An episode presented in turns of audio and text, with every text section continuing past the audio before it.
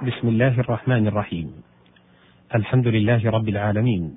أشهد أن لا إله إلا الله وأشهد أن محمدا عبده ورسوله. اللهم صل وسلم وبارك على عبدك ونبيك محمد وعلى آله وصحبه ومن تبعهم بإحسان. أيها المستمعون الكرام السلام عليكم ورحمة الله وبركاته. أحييكم تحية طيبة مباركة في مطلع هذا اللقاء. مع برنامجكم غريب القرآن. وفيه نتناول ألفاظا غريبة بالإيضاح والبيان من خلال ما قالته العرب الفصحاء في شعرها ونثرها لإيضاح معنى تلك الألفاظ. وقد كان المقام قد توقف بنا عند مادة القاف والميم والحاء. الإقماح. قال الله سبحانه وتعالى في سورة ياسين فهي إلى الأذقان فهم مقمحون. المقمح الذي يرفع رأسه ويغض بصره. يقال بعير قامح وإبل قماح إذا رويت من الماء وقمحت. قال بشر بن أبي خازم وذكر سفينة وركبانها ونحن على جوانبها قعود نغض الطرف كالإبل القماح. يريد إنا حبسناهم عن الإنفاق في سبيل الله بموانع كالأغلال. القاف والميم والطاء والراء. القمطرير قال الله سبحانه وتعالى في سورة الإنسان إنا نخاف من ربنا يوما عبوسا قمطريرا في مسائل نافع بن الأزرق لعبد الله بن عباس رضي الله عنه قال أخبرني عن قوله تعالى عبوسا قمطريرا. قال الذي ينقبض وجهه من شدة الوجع. أما سمعت قول الشاعر ولا يوم الحساب وكان يوما عبوسا في الشدائد قمطريرا. القاف والنون والتاء القانت. قال الله سبحانه وتعالى في سورة البقرة سبحانه بل له ما في السماوات والأرض كل له قانتون. قال أخبرني عن قوله تعالى كل له قانتون. قال مقرون. قال وهل تعرف العرب ذلك؟ قال نعم. أما سمعت قول عدي بن زيد قانتا لله يرجو عفوه يوم لا يكفر عبد ما ادخر. القاف والنون والطاء القنوط. قال الله سبحانه وتعالى في سورة الروم وإن تصبهم سيئة بما قدمت أيديهم إذا هم يقنطون. أي ييأسون قال حميد الأرقط قد وجدوا الحجاج غير قانط القاف والنون والعين. القانع. قال الله سبحانه وتعالى في سورة الحج فإذا وجبت جنوبها فكلوا منها وأطعموا القانع والمعتر أي السائل الذي قنع إليكم تقدير فعله ذهب يذهب ومعناه سأل وخضع ومصدره القنوع. قال الشماخ المال المرء يصلحه فيغنى مفاقره أعف من القنوع أي من الفقر والمسألة والخضوع. وقوله سبحانه وتعالى مهطعين مقنعي رؤوسهم لا يرتد إليهم طرفهم مقنعي رؤوسهم أي رافعي رؤوسهم. قال الشماخ بن ضرار يباكرن العظات بمقنعات نواجذهن كالحدأ الوقيع. أي برؤوس مرفوعات إلى العظاه ليتناولن منه.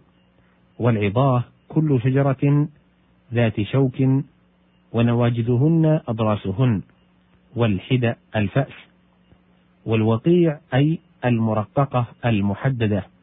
يقال وقع حديدتك لتحتد. قال الشاعر انفض نحوي رأسه وأقنع كأنما أبصر شيئا أطمعا.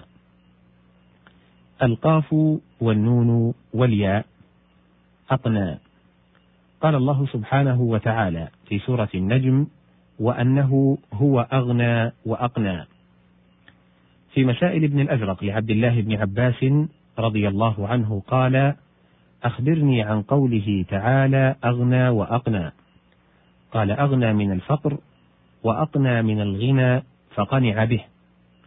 أما سمعت قول عنترة العبسي فاقني حياءك لا أبالك واعلمي أني امرؤ سأموت إن لم أقتلي.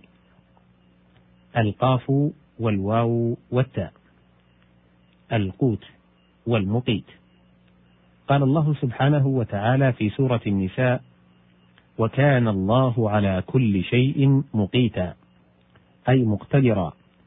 قال الزبير ابن عبد المطلب وذي ضغن كففت النفس عنه وكنت على مساءته مقيتا أي مقتدرا. وقيل أي مقدرا مقدرا لأقوات العباد. والمقيت الشاهد الحافظ للشيء. والمقيت الموقوف على الشيء. قال السموأل ابن عادياء ليت شعري وأشعرن إذا ما قربوه منشورة ودعيت ألي الفضل أم علي إذا حوسبت؟ إني على الحساب مقيت. القاف والواو والميم المقام.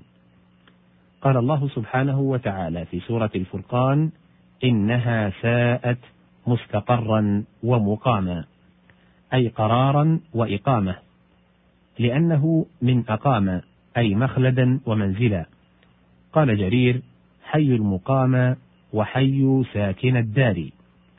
وقال سلامة بن جندل يومان يوم مقامات وأندية ويوم سير إلى الأعداء تأويب.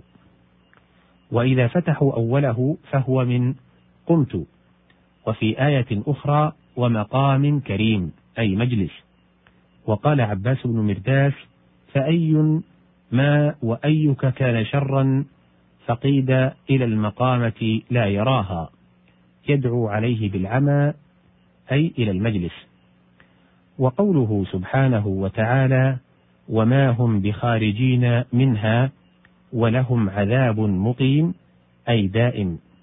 قال فإن لكم بيوم الشعب مني عذابا دائما لكم مقيما. الكاف والهمزة والسين. الكأس. قال الله سبحانه وتعالى في سورة الإنسان إن الأبرار يشربون من كأس كان مزاجها كافورا. الكأس في اللغة الإناء إذا كان فيه الشراب فإذا لم يكن فيه الشراب لم يسمى كأسا. قال عمرو بن كلثوم في معلقته صددت الكأس عنا أم عمرو وكان الكأس مجراها اليمين. الكاف والباء والتاء الكبت. قال الله سبحانه وتعالى في سورة آل عمران ليقطع طرفا من الذين كفروا أو يكبتهم. قال أبو عبيدة الكبت الإهلاك. هنا نتوقف على وعد بإكمال هذه المادة. في لقاء مقبل إن أذن الله سبحانه وتعالى. في الختام أشكر الزميل مهندس الصوت سعيد اليتيم والسلام عليكم ورحمة الله وبركاته.